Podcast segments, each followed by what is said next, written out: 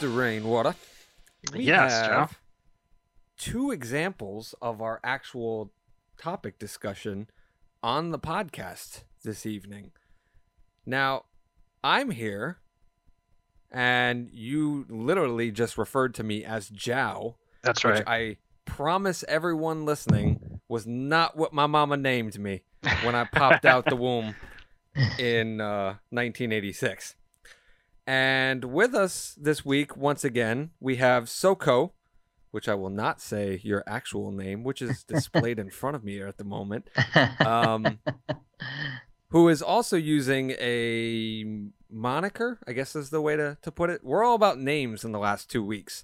Last week we talked about the, the art of naming your characters, and this week we're talking about pseudonyms, the actual made up name that artists use uh, for themselves. And I know a lot of people are probably thinking that maybe even Rainwater is a pseudonym name, but that's your actual given name. Yeah, this is my fucking last name. So no, yeah, no fucks given on your part.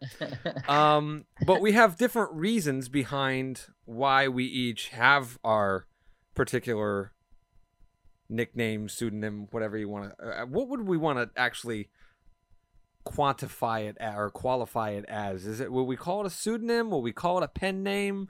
Will we call it uh a pod name. uh, I don't know. Well, see, Jow's not really a pod name for me. It's it's a nickname that grew into a brand. right. That's kind of what happened for me. Like it, it just became like the. I don't want to say when people refer to me as Jow that it's like a gimmick or a personality, but I do level up my my intensity a little bit in terms of how far I'll take things, or you know what I'm saying. Like Yeah, it- there's a there's a little bit of level charisma persona- or personality injection that goes in there just to kind of add that entertainment factor for it. And it's you know it's I've had it since high school and it just keeps that's my thing. I'm Jow and that like nobody else has that name. So if I make a film and I call myself and you know directed by Jow or Ann Jow like that's mine and Yep. it's going to be very hard to confuse that with any other filmmaker but there are other filmmakers named Andrew I don't think there are other filmmakers with my last name but my last name is also kind of hard to pronounce, at least according to telemarketers. So it's just easier to go with Jow. You know what I mean? Like Sure. I've got that that built-in. I don't know the twelve people who know me as Jow, but twelve, you know, twelve more than anything else. Yeah. But Soko, you use your. Well, first of all, where did Soko come from? Can I ask that? Oh yeah, sure, sure. Um, it actually came from a house I used to stay in, a communal house I used to stay in, and um, it, it came from my roommates essentially. Um, they were. It was just one day. Um, I saw two of them. They were just talking, and um, it was this house filled with a whole bunch of. I don't forget how many people. But it was a lot of people in this living in this house, and um, they i just came into some sort of discussion and they were talking about nicknames with me and they were like yeah we've been giving we've been thinking about some nicknames to give to people in the office i mean in, in the office in the house and um and we thought of a good one for you and um, i was like okay well what is it? And they're like soko i was like huh? Yeah well they said so is for the south being southern in this case because you are from the south. And co is for comfort.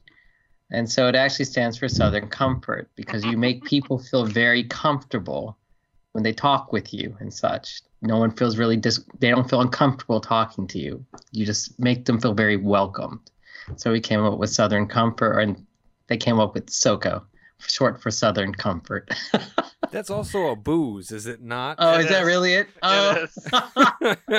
uh, okay well Because that's you where. I thought it was coming. I thought that's, that's where we were going. Like you, you just got really drunk off of Soko once, and then it just everybody was like, "Wow, that's him now. He's just 100% made up of Soko." Oh wow! I wonder if that's maybe they just.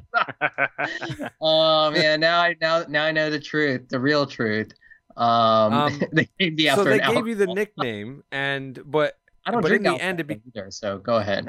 it's um they gave you the nickname, but then you started you made the choice to use it correct when you or did you is that just how rainwater knows you Um, no, I, I chose to use it. I chose to use it. Uh, Yeah. Matt, uh, Rainwater, Matt knew me of another name.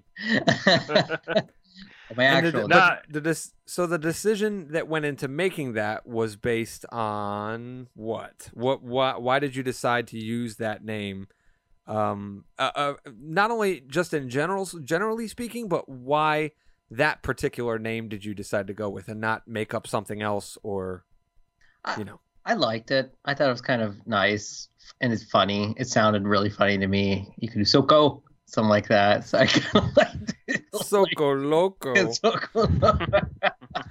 I just liked it like that for that reason. Um, and then why did I start using it essentially? Yeah. Well, I didn't want to really. I mean, we've been doing this podcast to BBB for a while now, um, and we talk about like I, just because of my. Uh, I mainly just keep it to hide my identity a little bit for the work, for my work stuff. I, just didn't want people to easily identify me or anything. Um, that that was mainly the reason because we did talk about sometimes with uh, like politics and such, and um, and I just was like, okay, well, maybe I, I'm not sure. I didn't want to uh, upset people in the work I do, so I, that's why I I did not uh, really want to um, uh, reveal my actual name. Essentially, that was kind of the reason. Um so yeah, that that I mean that's that's it. it's an entirely valid reason. Like I've been uh, in preparation of this week's podcast, I've been doing my little research, and there are plenty amount of artists, and I would Yeah. consider you an artist because you know it, podcasting is a bit of an art. Um, that used pen names and such uh, pseudonyms simply because they were being satirical or critic or criticizing the modern government or whatever, and they Sure. just didn't want the the f- the blowback, I guess, from either the government or from people who had those you know particular political leanings. They wanted to you know live their lives that way. They wanted to uh, protect family members, um, all of that kind of stuff. So you know you're not the first, and I'm sure you won't be the last. I mean, if I wanted to get into a political thing or whatever, I would probably make up an entirely different persona simply because like and not show my face or anything because if you googled uh Ann Zhao, it probably would not be hard to you know, after a couple of maybe two or three pages, you'd be probably be able to track down what my given name is. And, you know, I don't have anything to hide. Sure, there's shit on the internet that I am not proud of when I was a teenager. yeah, Don't please God, if we can ever get the Russians who control LiveJournal to shut down that page, I would be forever relieved from some of the horrendous, horrific, terrible things that I have said about people, about communities, about society, philosophy, politics, you name it. Uh, I am not the person who wrote those anymore. Um, but if I wanted to today, like it, there, there are things about like you know current government that I have issue with. There's a, things what I had issue with in the last government, and I think something we all can agree on is if you have any kind of political opinion on the internet, someone out there is going to find it and have a, an issue with it. Doesn't matter Sure. which way you lean. There's going to be people who disagree with you on the internet. They're going to find you.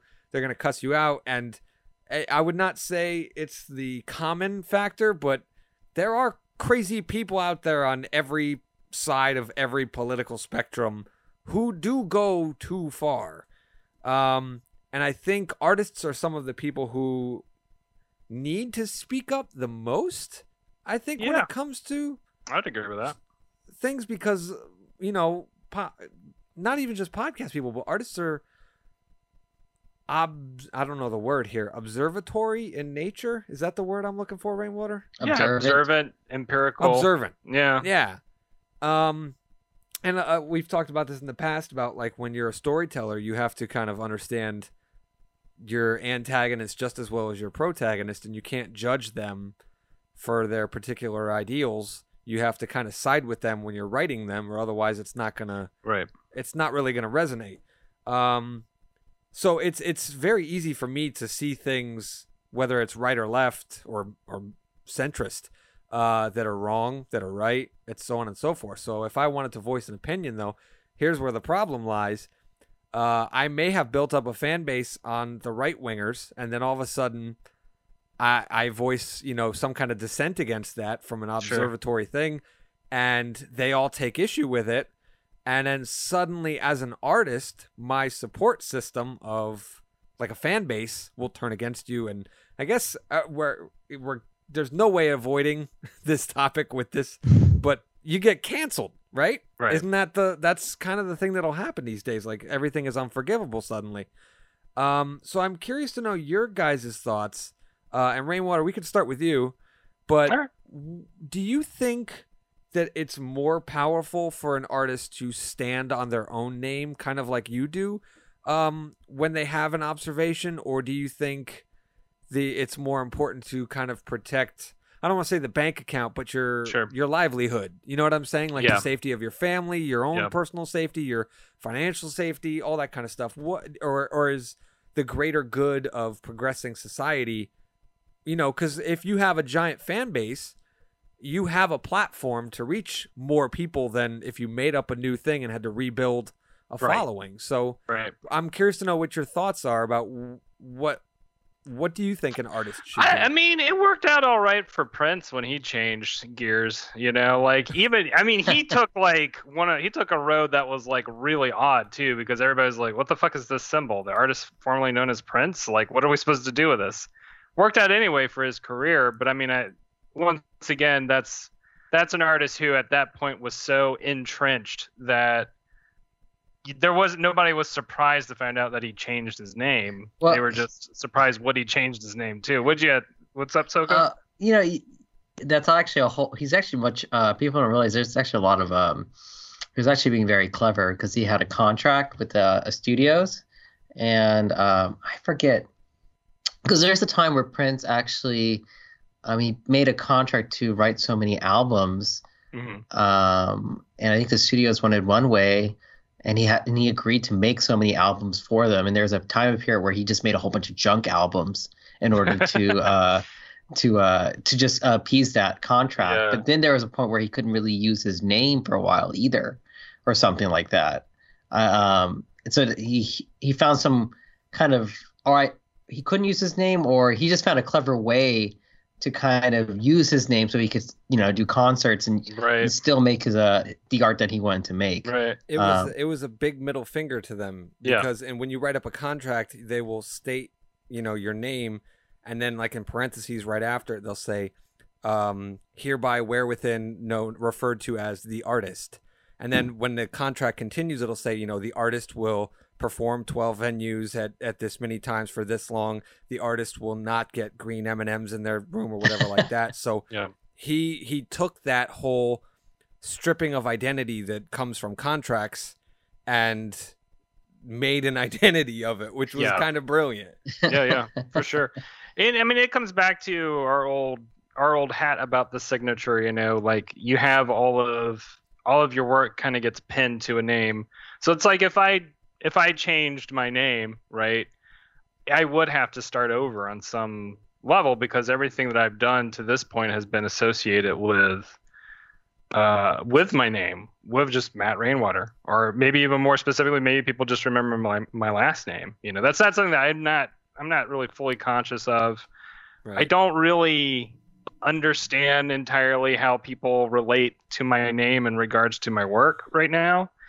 Um, I just know that people will refer to me on comment boards, you know, for the comics. But that's it, right? That's nobody's like uh nobody's like you know making connections and other things that I've done. But regardless, point being for me like uh using my actual name has just been convenience. I mean, I would use like I would use like um like a stage name, a performance name, a pseudonym if I felt like it was going to be more effective. Because I mean, there are tons of artists who like change their name not because their uh, you know their their given name was so malfunctional. It's just like their stage name provided better like leverage with audience in the, in the sense of like going back to last week's episode, right? Talking about like um what makes a name attractive, how does it sound good, all that stuff. Like Elton John, like that's Reginald Dwight originally, but he became Elton John because he wanted to have like a stage name, something that popped more than Reginald Dwight. And that's often the case for a lot of musicians, you know. I mean, that's going back to Prince, same with Prince. But what were you going to say, Joe? Yeah, yeah. Tom Tom Cruise was not named Tom Cruise. Like Cruise is just a name that you know kind of evokes that kind of actiony hero. You know what I mean? Like right. thriller type something. You know, Yeah. something fun, and uh, they went with it. I'm pretty sure Brad Pitt is not his actual given name either. Uh, it might be. I might be wrong. There. yeah, right. Um, but do you do you think it's more important for an artist to use their voice, um, and their platform for uh, progression in whatever form it may be, or do you think that it's more important for the artist to be a little more self-sustaining? Uh, I mean, my personal viewpoint is I kind of, I kind of don't care whatever it is that they find most uh, important to them. You know, like for me, it's like I'm interested in terms of my platform. I'm interested in just getting what's going on in my head out. You know, and I, I think that I have a lot of interesting thoughts and ideas that are better out in the world but that doesn't necessarily mean that I think that they're going to progress society. I have no fucking clue. I don't know what progresses society at this point. Like, It does take a certain certain level of hubris to think that you can sway the masses with Yeah. your uh, political idea or whatever ideologies you may have, and sharing them online. Suddenly, everyone's gonna go, "Well, this guy who makes comic books said it, so I should do it too." You know what I mean? Like the other the other part of that is like a lot of that thinking also like really led to really bad mental health on my part because I was like Mm. setting myself for setting myself up for expectations that didn't make any sense for what I was doing like and I think part of that for me was just like reading other artists whose lives impacted me really heavily and then I kind of project that onto the work that I'm doing like oh I'm going to inspire somebody in the same way that these other artists inspired me. But like there's no telling how people will respond to the stuff that you make. It's not something that you have you have control over at all. So like on that level like i have to really um i have to really unpin myself from the idea of like my identity needs to be this big thing. Like Yeah. my name is useful in so far as it tags a little like a little signature to my work so that people can identify me you they know can identify your work, and Yeah. it has. It, other than that, it has basically nothing to do with you. Yeah. and then and that's and that's kind of my feelings about celebrity too you know because like i think that's another that might be I- i'm getting a little theoretical here but like that might be another reason why um a lot of artists will adopt pen names is to sort of disconnect their original identity once they get into sort of like celebrity because celebrity is like this whole other like thing right Yeah. like it's a whole other thing where your identity suddenly is uh, transformed beyond just like normal everyday life and so i'm sure for people who go through that event like the more that i look at celebrity the more it seems more like a curse than a blessing for most people because of what it while it does bring like you know riches and fame it also brings so it brings more attention than any human can like a- go ahead john It's a one-sided phone call. yeah. where the audience gets a connection with the celebrity like they feel like you're friends Mhm. and the celebrity's getting none of that they're seeing their bank account grow and you know their agents are telling them all these people are crazy but you know it's like going to a party and everybody you know if you're the most famous person there everybody's like oh that's matt rainwater that's matt rainwater you meet 12 people you're going to remember three of their names Yeah. you know what I'm saying? Like it's it's impossible for somebody to keep up with that kind of thing. And then it, it you know, it again, it attracts crazy people. Yeah. Um Exactly. That's So- that's definitely a big part of it. But go on, Joe. so Soko, I was going to ask you, you know, you already said basically it's kind of to protect your personal life from kind of getting interfered with because of your job position, right? Yeah, that that's that's essentially what it comes down to.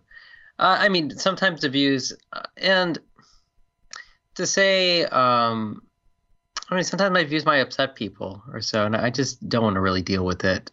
Um, I, I I get kind of tired of um, you know uh, the um, political spectrum a bit. That that if you are, for example, if you're left leaning, you need to be having these views. If you're right leaning, you need to have these views. And I, I get kind of I hate that kind of nonsense. Uh, I think every individual should be thinking on their own. They can take ideas from wherever spectrum it may be and come to their own uh, perspective. It doesn't have to necessarily be all left or all right or whatever it may be. Um, I always find that just kind of ridiculous thinking. However, um, even like in the fields that I work I do, there are tend to be a bit, bit more people who are a bit more left leaning or a bit more liberal of some sort. Um, and not to say I have like right leaning views, that's not the case. But um, uh, sometimes my viewpoints might be problematic of some sort for some people, even though they're just they're just viewpoints. Um, and I always think it's and I'll have to say this, Joe. You, you were mentioning this earlier about like problematic views from live journal and stuff like nature. um, but you know the thing is, is like I think it's a good thing to at least express your views um, because you won't know if, for example, they're problematic until you express them and start hearing about how people are reacting. And I say problematic, or you won't be able to even educate yourself until those views are out there um, to see they get challenged and everything. Because um, I think it's always good to be able to kind of express yourself um, and then be challenged on that too. And they can even maybe even get you some new ideas as well. Um, I, I, do think there's a problem within our culture right now where people are not allowing for people to talk openly. And what's happening is that we're getting these where people are basically, uh, I don't know what the best word to say, but they're kind of freezing up to whereas they're not even willing to welcome any other views at all anymore. Um, it's it's kind of not. I've heard this in the, in the university settings. It's a very much a problem right now for professors, whereas they can't even use the. I mean, the university system is, or the idea of university is where people can uh, widen their knowledge. Uh, but the problem is, is that a lot of students um, are not allowing other. Well, sometimes they're not even allowing the professors to even express viewpoints, um, and sometimes they're not allowing other students to express viewpoints as well too. Uh, not even getting into the perspective that everyone comes from a different background and have different experiences. Um, and especially for those coming from more of a very rural community, whereas they may have not had as much exposure to other cultures or anything like that, and now they're finally getting into a university system, and they're they're getting challenged a lot of the time with different viewpoints. And unfortunately, sometimes they're the people who have been in a more diverse environment um, are not even realizing that hey, there are communities out there that don't necessarily have exposure to some things, and it's good to hear from them as well too. And you might not even even heard some of those viewpoints, um, but what's happening is people are being deterred from e- even expressing anything, and no real knowledge is being built.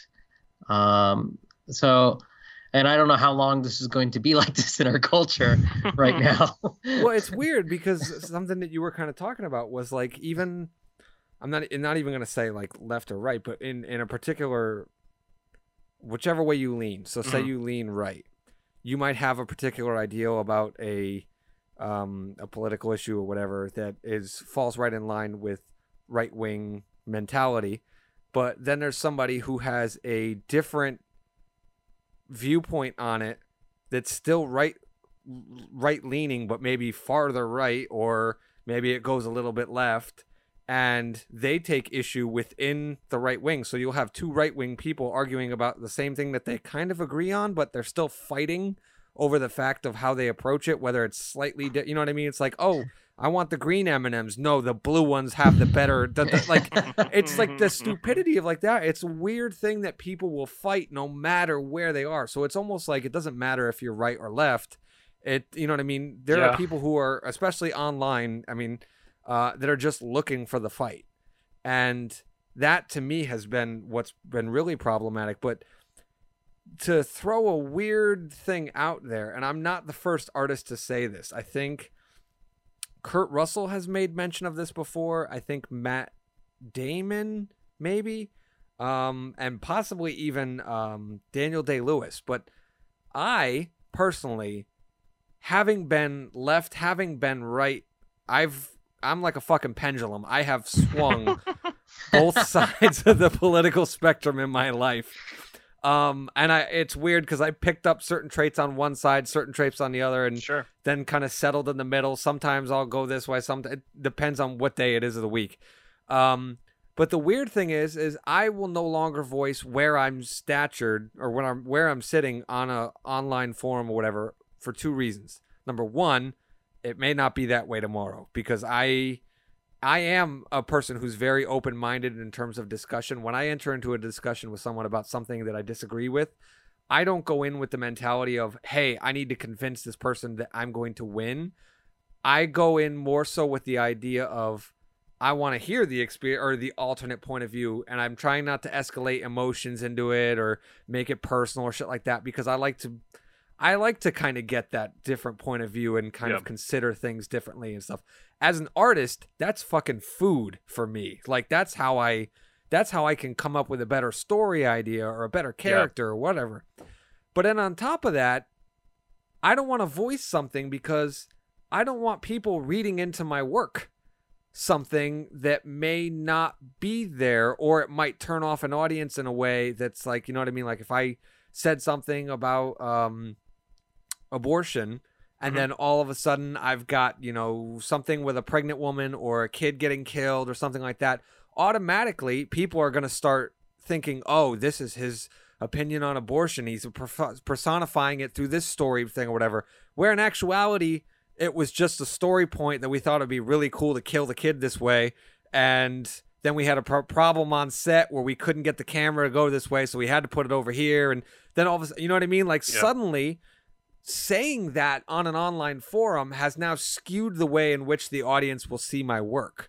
So to me that's the biggest hangup is i don't want to influence my audience. I want them to experience it's almost like spoilers. I don't want them to be to be swayed about what maybe I actually was trying to put into that scene. I want them to see it and interpret it for them for themselves and if they grow the way that I was, you know, trying to puppet master them as an artist does, then great. But if you know what I mean, but if Yeah. they pull something out of it, then also as an artist, I get to see that and I get to go, "Wow, maybe subconsciously I did that." Or you know what I mean? Like I can start learning about myself, but if I start, you know, James Wooding it on the fucking Twitter, then everybody's gonna everybody's gonna look at it and go, "Oh, he's just a fucking asshole." Da, da, da, da. And I'm not gonna get anything ones, like. you. I'm- well, and here's the thing about I don't know, like I I guess because of the kind of person that I am, uh, when I have like an artist or a writer, uh, or a thinker or whoever who I'm really into, I will go like whole ham into like learning about their life, learning about Hmm. like all the particularities of them.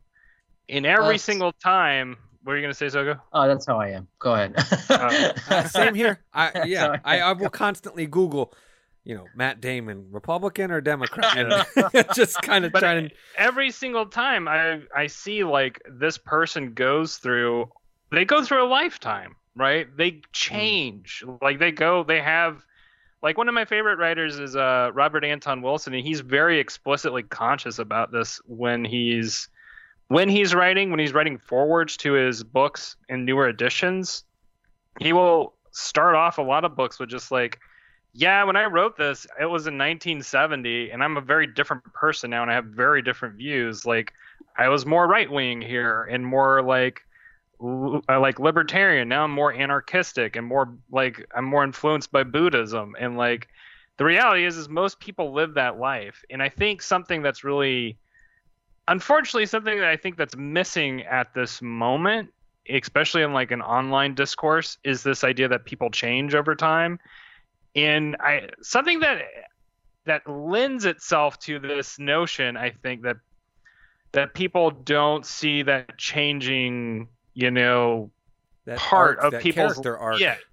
Part what Yeah. influences that actually, I think, is sort of fixation on the avatar, you know, on the like the little circle image and their name next to it.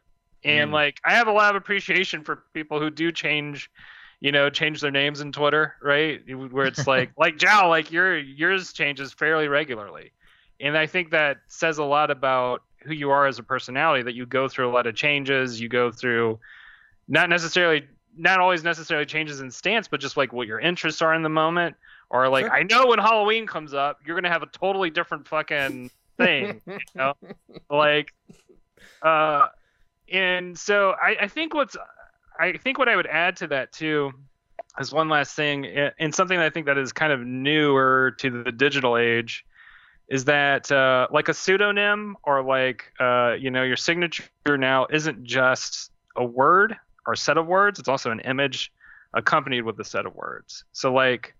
You know, like right now, if anybody goes on Twitter, they see my name and then an image of like a monocled dragon beast with like wa- a wall wall-eyed monocled dragon beast and that's like just for me like i i picked that picture for my twitter profile because it suited me in terms of how i feel like when i'm writing on twitter which is always a little bit deranged because i feel like twitter is a deranged place oh, it is. and so I, I picked I picked an avatar that would fit that feeling. And um, I'm curious for you. I mean, Soko, I know like you don't necessarily do a whole lot of social media, but I don't know if you had any thoughts in regards to to that sort of that existence, basically.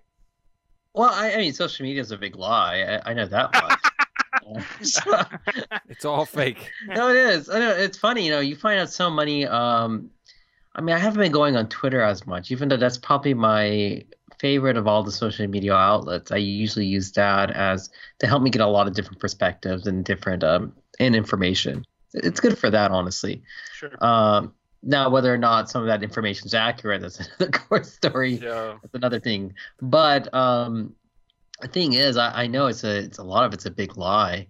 Uh, people on there are very um, some I know some people have been caught up in a whole bunch of uh, I can think of some bit more left leaning uh, personas on there um, that have been caught in a whole bunch of scandals. They come off as somebody off Twitter as like this uh, social justice um, hero of some sort. Not Yeah. warrior, as it has a bad connotation to it, but social justice hero. Um, they're really there for the the little guy. Um, they're trying to push out this socialist utopia out or whatever it may be. But then it turns out they're the scummiest of people in the world, and people find out. Um, but the thing is, people are just kind of shocked uh, because they associated so much with their persona off of the social media outlet. That's how they viewed this person. That's how they saw that person It's like a catfish scenario. Yeah, essentially. Um, and so, um, yeah, I can think of this. There was this. Oh, I forgot his name actually. But he was a medical doctor, and um, he uh, he actually was. Um, well, he was always talking about. Uh, I guess something with dealing with women's rights and stuff of that nature.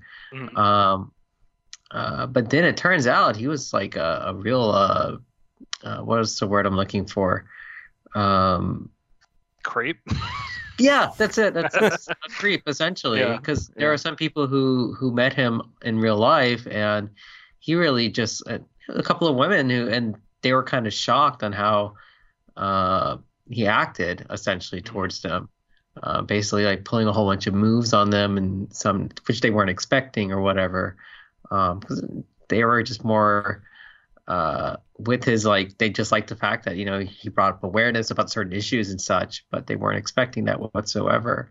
It's So- weird because that's a it's a very predatory thing. That's what happens a lot of times. Like you look at the the whole like, you know, the Catholic priest scandal and all that stuff. Like people will use that kind of, you know, the sheep's clothing uh to to hide so that they can operate undetected. So I mean it, it that's kind of one of the cons about using a pen name is you know, you you might be I don't know what I mean. It, it's very it can be very misleading.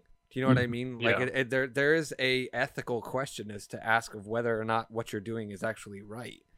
Uh, you know, I've had times in the past when I I used a pen name uh for um film festival type stuff because I had suspicions that you know my ego had gotten out of hand where I was like eh, I think I got turned away from this because I have a white sounding name um or a male name or you know what I mean or something Yeah. like that so I would try and submit work to the other festivals under different names and just to see what would happen so you know whether or not that was pure intention or not that was that's debatable because I will say that you know very similar work that was submitted under a different name got further in competitions than it had before. Oh, Um, and then other times, same same outcome, same same festival was like, uh, nope, not what we're looking for, not even considered or anything like that. So whether or not what I did was ethical or not can be debated till the cows come home. Um, but where I stand with it was is that it was a temporary means for me to kind of understand if maybe the festival was kind of sketchy because at the end of the day, there's just people. Do you know what I mean? Like you can be credentialed out the ass, but at the end of the day, you're still a human being Yeah. with prejudices and biases, whether you're conscious of them or not. And in some instances, I found places where there weren't checks to kind of, you know, oversee to make sure that that wasn't affecting the outcomes. And in other cases, it was pretty much, you know, well handled. Um, but you do see that people will use pseudonyms and stuff like that to sinister means. Um, but I'm curious about another aspect of using a pseudonym, which a lot of people don't really think about, but it's actually kind of prevalent in the filmmaking uh, world. Rainwater, you might have to weigh in a little bit more on this. I don't know if it is in, in your world or not, but um, when an artist actually disowns their work, Oh, they will release it sometimes under a pseudonym. So I, I, I'm pretty sure everybody knows uh, oh, yeah, the yeah, yeah. pseudonym name of Alan Smithee Right. at this point. But when a director either isn't happy with the creative outcome of what they made for their work, or uh, they feel like the studio meddled too Yeah. much, they can disown it. For example, um, there are some people who are against censorship, right? So they don't like uh, when you know their R-rated movie gets edited for television and like the violence and the cursing or whatever the sexual situations get trimmed and cut out or whatever. Yep. Um, and they'll have Alan Smithee just for the television cut, and it's them disowning their work. So I'm curious to know from both of you, especially you, Soko, since I don't know if this is really in your Mhm. wheelhouse, but um, should an artist have to stand by their work no matter what gets done to it, or do they have a right to kind of disown their child? What do you guys think? Yeah, uh, I would say, for me personally, the person that I can that comes to mind most prevalently is Alan Moore, who has I knew you disowned. gonna go there. He's disowned more work than any artist that I've I've ever heard of because he's he is one of those characters who's just like adamantly about um, the liberty of his own expression and having ownership of his work. And so he's, as far as I'm aware, he's disowned a lot of work that he did with DC. And uh, like Watchmen, he doesn't want to have anything to do with at this point. Uh, I remember like, I want to say it's the the Zack Snyder Watchmen movie. I could be wrong about this, but I'm pretty sure that one he, he's credited as Alan Smithee. I know League of, League of Extraordinary Gentlemen he's cr- credited as Alan Smithee. Um, he has been notoriously like never wants to be associated with the movies based off of his books. He just never wants it to happen. It happens anyway through some, you know, executive producer finagling or whatever, and so he Yeah. tries to do everything he can to just you know disconnect himself completely from uh so alan smithee has done a lot of has done a lot of Great work Comic Yeah. Uh, and that's why he ended up doing more and more independent stuff as he got older. At this point like he's just disowned comics completely and who knows you know where that goes. But uh nevertheless like yeah he's the one who comes to my to my mind most immediately. Um another example would be um the 1984 version of Dune that David Lynch directed, but turns out Alan Smithee directed it instead.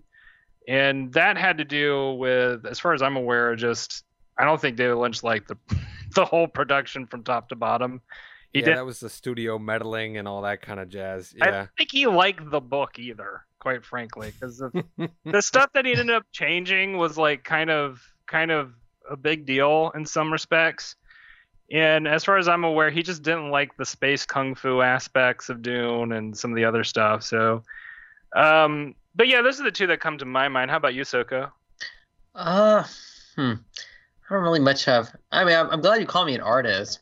I'm, I, I, I not when you an artist. podcast, you are an artist in that in that sense. But uh, like, it, I, I'm curious, you know, Soko, if you want to handle the this, the other half of the question, which is, you know, should an artist have that right to disown their work, uh, or should they have to have their name stand by it? Because I mean, as Rainwater was talking before, we're kind of denied these days that being able to research that character arc of an artist from when they were like something to something else. So like if an artist disowns a film because the studio meddled in it and you know they make it harder for people to track down that it was them that was doing it, then how do you contrast and compare when they reach that auteur status where they can just do whatever the fuck they want in a movie and it's like wow, that is you know that is uh, a Tim Burton movie. Look at him just he does whatever the fuck he wants. But then you go back and you look at like some of his early work and you're like that is not Tim Burton style at all. That must have been a studio thing. Like it makes it harder to compare you know compare those things and kind of really figure out who an artist may be. Do you think that they should have to stand by, you know what I mean, like what they say? And I, I asked this ironically to someone who is you know disassociating their personal life from their their views. You know what I'm saying? Like, it, it, do you, what do you think? Uh, no, I think you should stand by.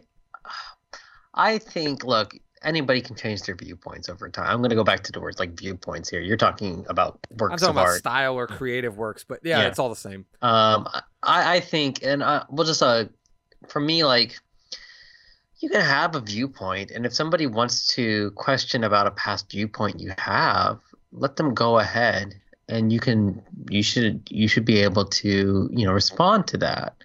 Um, uh, I don't think that's any issue. I guess we can apply that also then to artwork as well too. Um, whether it be film, whether it be a writing, uh, like a novel, whether it be a painting or um, any other type of work, graphic novel, whatever it may be. Um, I mean, an artist can, if they it, they can choose to be like, well, look, I, I had that work, I did it this, I don't even really want to associate myself with it anymore.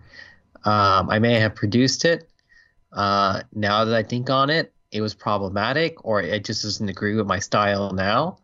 Um, I think they they should be able to say that and do that because people do have, I think, and you know, people have the right to change. Okay, um, and I, I I I do get sick of that idea that people don't give people that liberty to do so. Right. So I think well, and part of what has really caused a lot of hang up in terms of you know that whole giving people the ability to redeem themselves or giving people the ability to change their their viewpoints and all that stuff is the usually the immediate reaction is they either don't believe the apology or they don't believe that the person's changed who they are or their views. So it's Usually like it's because they just got caught, though. Yeah. You know what I mean? That's like true. they didn't just they didn't out themselves. It was Yeah. someone else who unearthed the the deed. And I'll tell you this, my problem is also sometimes I just get an idea and I just say it and I'm like, oh, I didn't even really think about it. I just said it. Um, and then I have to go back Live and journal. so, and that, but that's the thing is like on social media, everybody likes to be the hunter, but nobody likes to be the hunted. So it's like at a certain point, you sort of have to recognize like the dynamic that's going on, right? And I don't, I mean, I'm not expecting, I'm not expecting that behavior to change anytime soon because uh, on a very cynical level, I feel like that's the game that powers um, social media to exist and gives it gives it the revenue in order for it to continue doing what it's doing. And um, you know, without that game of people like going around trying to find trying to find the catch the fox, you know, whoever the fox is at any given moment in time.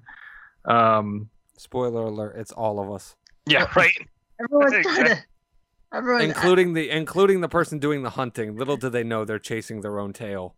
you know, you know, I was just gonna say something like m- many people who say these like they, they're the hunting aspect because um like they want to be the hunter um because well they want to get a following they want to get generally I okay I can be a little cynical here because I, I generally think of like oh people are just they just want their personal freedom basically they want a living whereas they can do kind of do what they kind of like. Um and uh they'll say something in order to kind of get that. If they see it as hey this is where i can get maybe something maybe i can get some sort of uh some sort of freedom from the dullness of my life that i really hate um working a job i hate or dislike. Actually i was thinking about that today um or the other day actually um that kind of sucks i know there's a lot of people who work jobs that um that they don't necessarily agree with it, but they have to do it. Okay, with some of the decisions and such, and um, and they also behave a certain way, even though they don't want to behave that way, uh, but they have to because they want to make a living. They want to Right. be able to get something or financially be financially fine. And I was just like, yeah, you know, it sucks. This is, I think, one of the problems with our, uh, with this kind of bit more capitalist society um, whereas people don't have any social network or whatever, whereas they can't just walk away. Um, I think for a lot of people, if they were able to be like, hey, if I can walk away, I'll walk away. But most people are not able to do that. Which oddly enough, Yeah. we are kind of seeing that right now with the whole pandemic and the unemployment benefits thing. Oh, yeah. You're seeing a lot of people who, right, who are like you.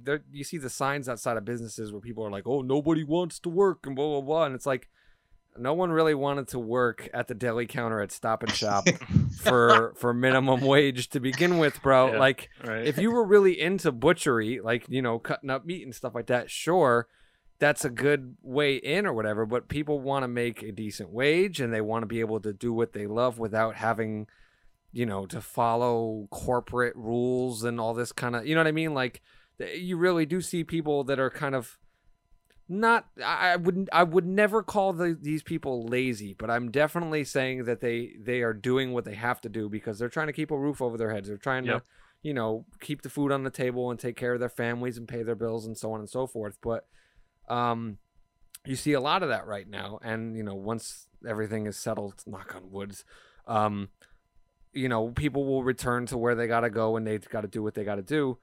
But oddly enough, like the society thing is not going to change, where that expectation of, oh, you work at a butchery. Like, I'm not, I'm pretty sure most vegans don't work at the deli counter. Right. Like, it, it's just not going to happen. yeah, right. But that doesn't mean that the guy that's slicing your bologna, um, it, you know, is in favor of caging the chickens Yeah. Necessary. You know what I mean? Yeah. Like it's that weird thing and that's why we have things like the First Amendment, right? Like the freedom of speech. The government is not supposed to be able to limit what you say or um, who you're talking about, so on and so forth. Uh, but then society doesn't give a fuck Yeah. about that. Exactly. So all you need is a Twitter campaign for you to lose your job, and you or know what I mean. gain Like, a new job, become a social media star. that's very true. Uh, and that, you know, but that swings, you know, so many ways too. Like you see people who are victims of tragedies, and suddenly they try and turn it in so that they can become like a D-list celebrity, and it's like, no, sit back down. Somebody shot at you. That doesn't necessarily mean you're fully educated on a particular topic, or you know what? I, like yeah. somebody marched by your house. That doesn't mean that you get to be the authoritative person on gun rights, or you know what? I- Like it's weird to see how people will do that. But then again, society reacts, and there's really no rules. That's the problem I think overall is there's no rules for society, and you Yeah. even if there are, in ten minutes they change. Absolutely. That's that's the biggest thing. Which is one of the, oddly enough, I'm going to get creative right here. Um, I always thought because he's one of the rare characters in superhero history who quote unquote pretty much lived quite a few lifetimes. Um, that that's what made Wolverine one of the most interesting superheroes ever. is that he has this whole backstory. You know, he's like in medieval times and this and that and all that kind of stuff. Doesn't know how old he is. In one circumstance where you're like a bloodthirsty warrior, you're like a hero. You're a god to the people who you fought for and this and that. And then if you bring him into 2020, where he's if he still had that kind of mindset, Yeah. like he's a crazy person right. and they've never really tackled that kind of approach to it but that to me is a very interesting way to look at that particular character because Yeah, I like that. I like that idea a lot. And I'm surprised that I haven't. No, I've never seen that covered in like a Wolverine type story because that Marvel, that that really call me. does.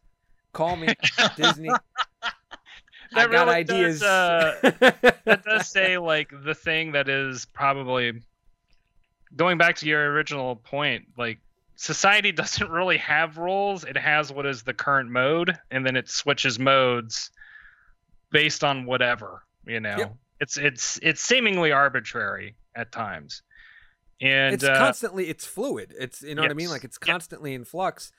And the the problem that i think i have at the very least is that sometimes it's changed just to be changed so that someone can say i'm the one that changed it as opposed to this is what's better for all of us. You know what i mean? Like Yeah.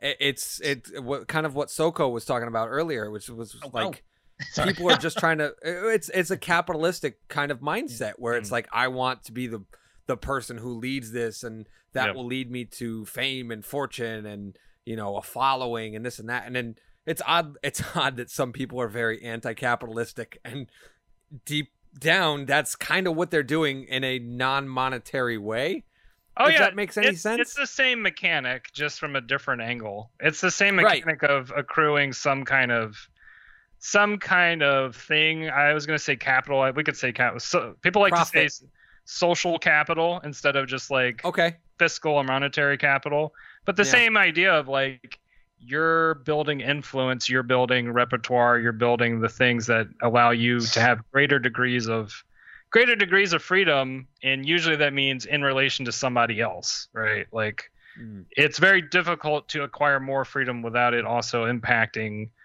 people around you and that's the Yeah. thing that that's the thing that's often like what leads to the most resentment that we end up seeing on social media that's oftentimes the thing that leads to like you know the most conflict basically um so anyway soko do you have any other thoughts in regards to that uh, in regards to what again exactly? oh just like how i guess going on what i was saying like so much of because society's ch- changed in this way where it's not just like money that is like a form of influence now yeah Sure. currency yeah it's now Um, like uh, social standing or like the the reach of your words basically Yeah, that that. I mean, it. it I think it's. Yeah, I think that's yeah, that's something that's become such a. I mean, people like it. It's it's a way to get to some sort of celebrity status to be known by others, um, and yeah, I, I would say so. It's, it's kind of a I- weird culture, honestly. I think I think it's twofold. Personally, I think it's it's partial, not even just wanting to be celebrity. I think it, I Mm. think it's a little bit deeper than that. And this is a podcast that I've been wanting to do for a while. We're not doing it all tonight, but um, I honestly I, I think it comes down to a depression thing, where people want to feel like they have some kind of significance in this very loud, noisy world. yeah Oh, um, yeah, you know that- what I'm saying? Like Oh. people want to feel like they have worth. That- uh, es- that and I was gonna say no, that, that's just probably just the way we're always a, a lot of us are thought that we're special. Oh, yeah. And- and there's a amount of there's an amount of ego that's tied to that. You know what I mean? Where people think that they can do no wrong, and every thought that Yeah. crosses through their brain is perfect. Um, Rainwater, what was the original question? Because I had a second angle that I was looking at it from, and I've, oh no I've, I've lost it. completely forgotten it Shit. I was going Um, to add one more comment, which is this, which is that the concept of celebrity has, I think, in a lot of ways, changed fundamentally now in our day and age, though. Because you look at a celebrity like Elvis Presley, right? Like, that was somebody whose outreach was gigantic, and we don't Mm. see that in the same way nowadays. Like the celebrities of now, they're big, but they're starting to get more and more fragmented, more and more segmented, because the way that social media kind of like parses out everybody, it's always about more and more and more niche sub communities, so that you can, you know, have more and more fine-tuned pages for everybody. So like Right. somebody who is a celebrity for you know uh, a Dungeons and Dragons type in group, I'm not going to know anything about these celebrities, but so, you know I'll have a conversation with somebody. Like I, I have a friend who uh, does a lot of stuff in Magic the Gathering, and he sometimes will name drop people that he knows in the community. And I'm like, I have, I don't know who you're talking about because I just don't play Magic the Gathering anymore. Like I'm totally disconnected from the Yeah. community, and like it's because I don't watch the YouTube videos, I don't do the Twitch streams, I don't like play the game. So it's like unless you're in that sub community, celebrity like the concept of celebrity totally is uh totally is different from what we used to have previously where it was like the Beatles, right? Like even if you didn't like the Beatles, you knew who the Beatles were. Nowadays it's like in order for you to know who somebody is, they have to be like you know, wildly huge in a way that is like like nowadays it has to be fundamentally like w- you know You have to have like a cross-platform type thing. You can't just be in one particular genre because like there's YouTubers who are like have like literally maybe millions, if not hundreds of millions of Oh, followers, and I'm like, I don't know who the fuck that is. Like, yeah you know, I'm watching the cooking guy over here who's got Yeah. three million views a video, and I'm like, he's a big deal to me, but you know, it's some other people. no like, I've fucking never uh, even heard of this. PewDiePie. Like I'm just like, who is this? I don't even know who this Yeah. guy is. And he's got like a hundred, like hundreds of millions of people who watch him. Like, I don't know. Like, Yeah. Uh, it, It's- it's oh, I was gonna get. Oh no, I was just about to say like, uh, yeah, the early aughts. That's when things really started changing. I would say with the coming of like Facebook and YouTube, essentially, uh, which was probably around 05, right? If I'm not mistaken. this is when you started. to s- I mean, internet caused caused to change, but I, I'd say it really just started picking up around that time, probably. Um, especially when you're making the internet much more easier to produce content and to disperse information faster as well too. Um, uh, it's, I mean, it's, it's certainly a wild time with so many people. Like you're talking, like there's people out there who have a like I, there's just like 19 year olds who have like two three million people that that know them and i have no idea who the hell they are Um, yeah, there's people on Twitter that I'm quote unquote good friends with, and I could not tell you their their real first name right now. It's it's very weird in terms of that uh thing. Um, oh yeah we I keep just on, remember. oh sorry go ahead Oh, go ahead, go ahead, go ahead. no no no we keep on actually kind of going back to the, the actual name stuff like which is what you're doing right now sorry It's fine. Uh, I actually figured out what my second point was going to be to Rainwater's original question. Um, and I'm very curious to know what your guys' responses to this. And immediately, I know one of you is going to bring up fucking Dogecoin, which is on the move again. Um, but it's odd to me that uh, the reason why people are trying to scramble for that social stature or stature like that that place in the sun Yeah. um beyond combating their own self-worth i guess. Um do you think there's a subconscious part within all of us that kind of knows the idea of financial worth is diminishing like you talk about you talk about the idea of the dollar being currency but then we're talking about social currency and like stature and stuff like that. Is Yep. there an innate thing within humanity now where we're all subconsciously realizing that money isn't shit it's like it's made up basically just like social media Yep. and the idea uh, because you know it, in truth be told like in my mind machines are replacing all of the jobs where the fuck is you know where are people going to go eventually the idea of um uh what is it called ubi yeah, universal, Universal basic, basic income. income. universal yeah. basic income is Yeah. inevitable because if the machines take over doing literally everything which i'm scared to even consider the idea that they'll be doing our art but sure. um Well, if they do, then then what becomes the currency, right? It becomes the idea of how many people follow me? How many people can I not employ, but how many people can I bend to my will to do things? Like you it used to be however much money I had could buy me things, could uh, you know, hire people to do this, but now it's become an idea of you know, like the idealism is currency or the stature is the currency Yeah. and that's kind of where people are i don't know if it's a subconscious thing or if maybe people are just far ahead of me on it but it's the idea that if i can get to the top of the twitter people like if i can be verified that Yeah. means that you know when the fucking apocalypse comes i have less of a chance of being one of the people killed first because i have 60 million followers you know at least 12 of them will be willing to die for me if something happens like someone you know what i mean like Yeah. it, do you think that might be behind some of that and that's why people maybe uh and going back to our main topic you know they kind of use like a pseudonym as almost like how i use it like branding like it's mm-hmm. easier like how the rainwater talked about you know you can create a character who creates emotion so if you make a name fucking benjamin franklin Silence Dogood like that's a fucking branded name with Yeah. a subtext built into it. You know what I mean? To Yeah. kind of evoke an emotion or, you know, some kind of like a subtextual message. Do you think that that's kind of what people are doing innately? Soko, you it looked like you had a thought. I know I'm going deep in the river on this one, but fuck it. no, I mean, I, I don't think people are making it to for survival purposes. If I, if I may, I'm not sure if I understood correctly, but, um, but uh, certainly I, um, I do think, and uh, I mean, I, I thought it was kind of interesting the point you said about like, well, are people now more realizing the, um, how, how, um, how well, I guess how fake money really is, the value of it really is.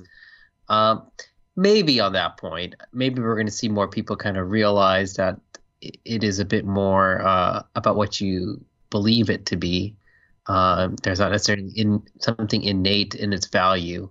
Uh, uh, maybe some people might come out of that more. I don't know. I mean, we'll see more people like that. Um, I mean, economists already know that it doesn't really have any necessarily an innate value of any sort. It's what we put into it, um, our faith into it. Um, but uh, or they should know that anyway. Economists should know that anyway. uh, Hopefully. yeah.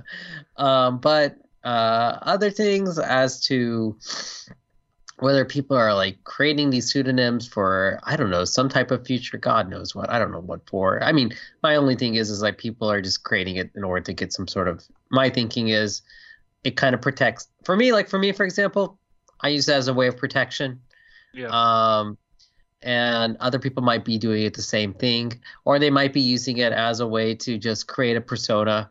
Just like I still think of uh, the Star that years years ago, the South Park wow, South Park Wow episode, um, where Randy, you know, he goes on to Wow and um, World of Warcraft, I was, and about to- I was going to clarify. Thank you. yeah, yeah, uh, anyway, he goes on to uh, World of Warcraft, and um, there's a bit where he t- talks about his character, his avatar, and he makes a big story about him, who he is, and everything, and has basically, you know, put a lot of uh, thought into him, and basically, it's his way of kind of uh, escaping a, a, a re- his dull reality of actual life, essentially.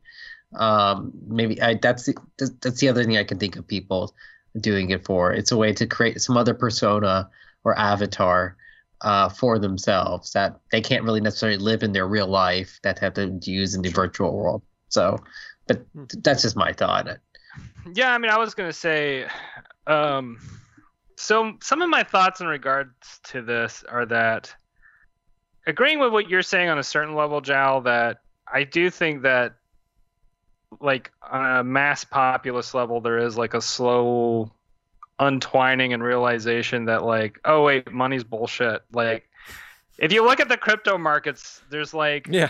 millions and millions of coins of people trying to make their own different kind of currencies and we, each currency sort of representing like in a certain way like a different way of self-governance basically Mm. And I think what's kind of happening right now, and this has been happening since, you know, as computers have been getting better, as we've been having all this, you know, uh, more and more intermingling with the internet, we're we're starting to dip our waters into the first ideas of what it might be like to live in a post-scarcity world because online you can you can kind of start messing around with the idea of post-scarcity. Like we all we all kind of messed around with it when we were pirating music as kids. Like Hmm. we were getting new the newest hits for free and just sharing it with each other, right? As long as your mom didn't pick up the phone. Yeah. yes, yes, that's right. Yeah, exactly. So like That's our what you did late at night. Late at night. our generation Leave in it running overnight. That's what I did. Sorry, Rainwater. No, we're no. cutting you off. You were trying to get theoretical and we're poking jokes. Go ahead. no, uh, 56k is real. I mean, Jesus. Now now that I'm old enough to understand what 56k means, yeah. we were really living in the stone age. But go ahead. I want my uh my whole point being though is like as connectivity has gotten better now that we're like now that we have connection speeds where you don't really notice the difference as much anymore, Yeah. right? Um, we are getting into a point where it's kind of just up to the limits of our imagination and human imagination.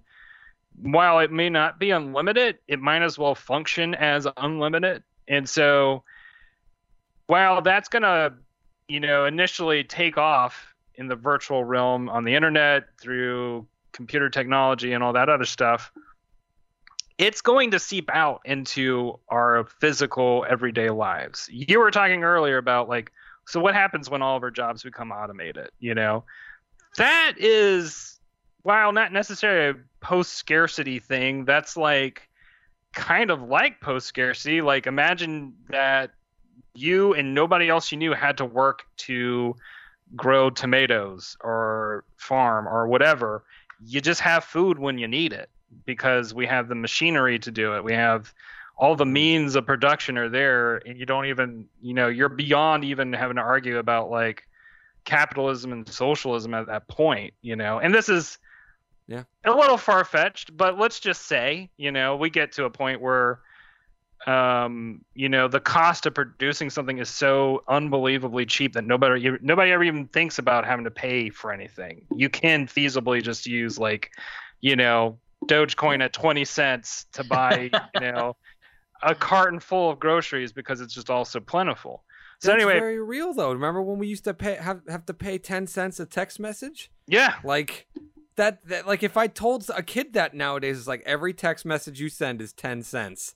They would be like, "Wait, how much do I owe?" Like they would like lose their mind. yeah. Like a day they would be paying $200. But now fuck it's free. Yeah, like, and that's the thing is like, wh- free is really taking off for anything that is like related to the virtual, right? Like, Yeah. you can get so many movies for free, so much music for free.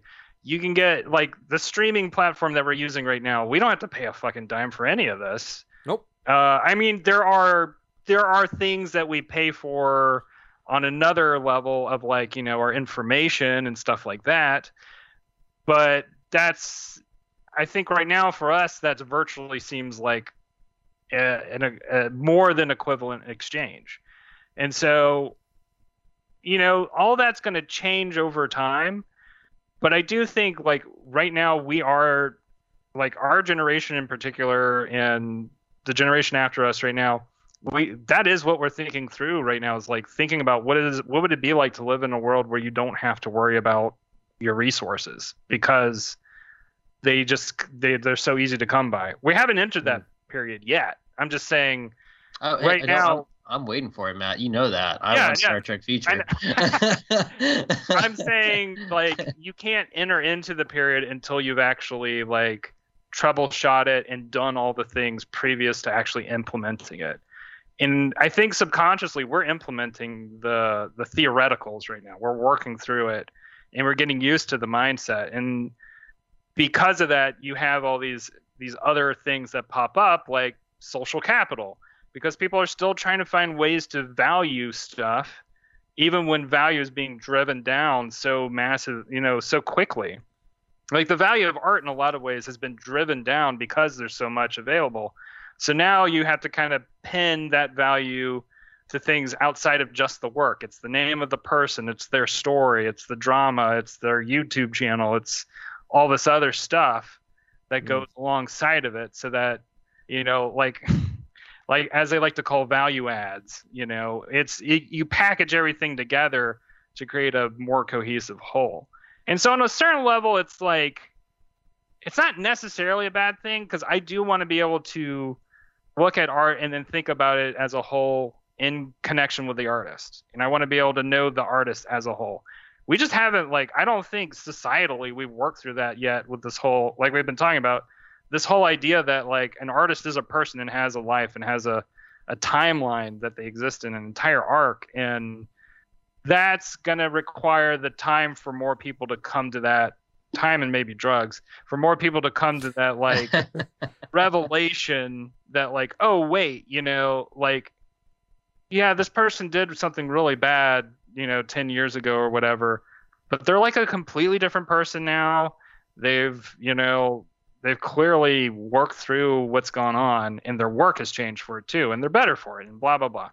So anyway uh do y'all have anything that y'all would like to say in regards or even a different on a different venue I think I'm pretty much on the same same line as you. I just think Yeah. that the whole pseudonym thing is more so when so like you look at the stock market when something changes, right? Change is Yeah. bad. That's a, that's a mantra that gets you, you hear a lot. Yeah. Um, people like to to safeguard Yeah. themselves. So you know you like as the saying goes, you hedge your bets. Um, yeah so I feel like sometimes pseudonyms are kind of hedging the bets. Like people are trying to safeguard their actual their actual life, yeah but also, you know, it's a shell. yeah Uh, you know what I mean? It's kind of like it like you said, uh the the the program we're using right now to record this podcast is free. Using a pseudonym is basically free. I mean, you It can is. copyright it and all that kind of shit, but for the most part, it's free, so it's disposable. So if I do something that's suddenly out of en vogue or out of vogue in ten years, all I have to do is delete this name, come up with a different name, throw my face into FaceApp, you know, throw on a wig and a, you know some overalls or some weird thing, and I can become, you know, Joe Bob Billy, and you know I can have a different thing or whatever, and start from scratch. Yeah. Um. So I feel like it, it- that's kind of where the whole pseudonym thing is because, like we talked about, the social stature is suddenly a currency. Um, that's important, and I think it does come down to survival. I think everybody does want to feel that security eh, you know what I mean? Like Yeah. it protects everything about themselves because even if food and you know all that kind of stuff was all automated and we didn't have to worry about it, there are still crazy people who would come and burn down your house, especially if they don't have a nine to five to go to anymore. Like, you know what I mean? It'll be the fucking purge. that's that's basically another reason why I think we're fighting with each other is because we don't know what to do with ourselves when there's so much free time to connect Yeah. with people. There, you know, I I ho- frequently hop on Twitter. My job is very lax, especially for the last year and a half, but we won't get into that. Um, but the idea that I'm sometimes I'll pop on Twitter and I'll be like, do these people have fucking jobs? Like, how are you tweeting all day, every day? Like, what the fuck else are you doing with your life? Like, it it it really is starting to make me wonder. Like, you know, what the fuck is everybody doing? Like, do we really have to work anymore? Is there anything that we're really doing? Um, but yeah, I think we're kind of we've we've wrung all the water out of this uh, particular sponge. But um, I think it's been a very enlightening discussion. oh yeah Uh, we've gone on a couple of tangents, but I think overall, I think for artists, I think to kind of sum up everything that we've been talking about, you do have to kind of make a choice as to how you want to be perceived when you go out there, and what, especially with what your art is.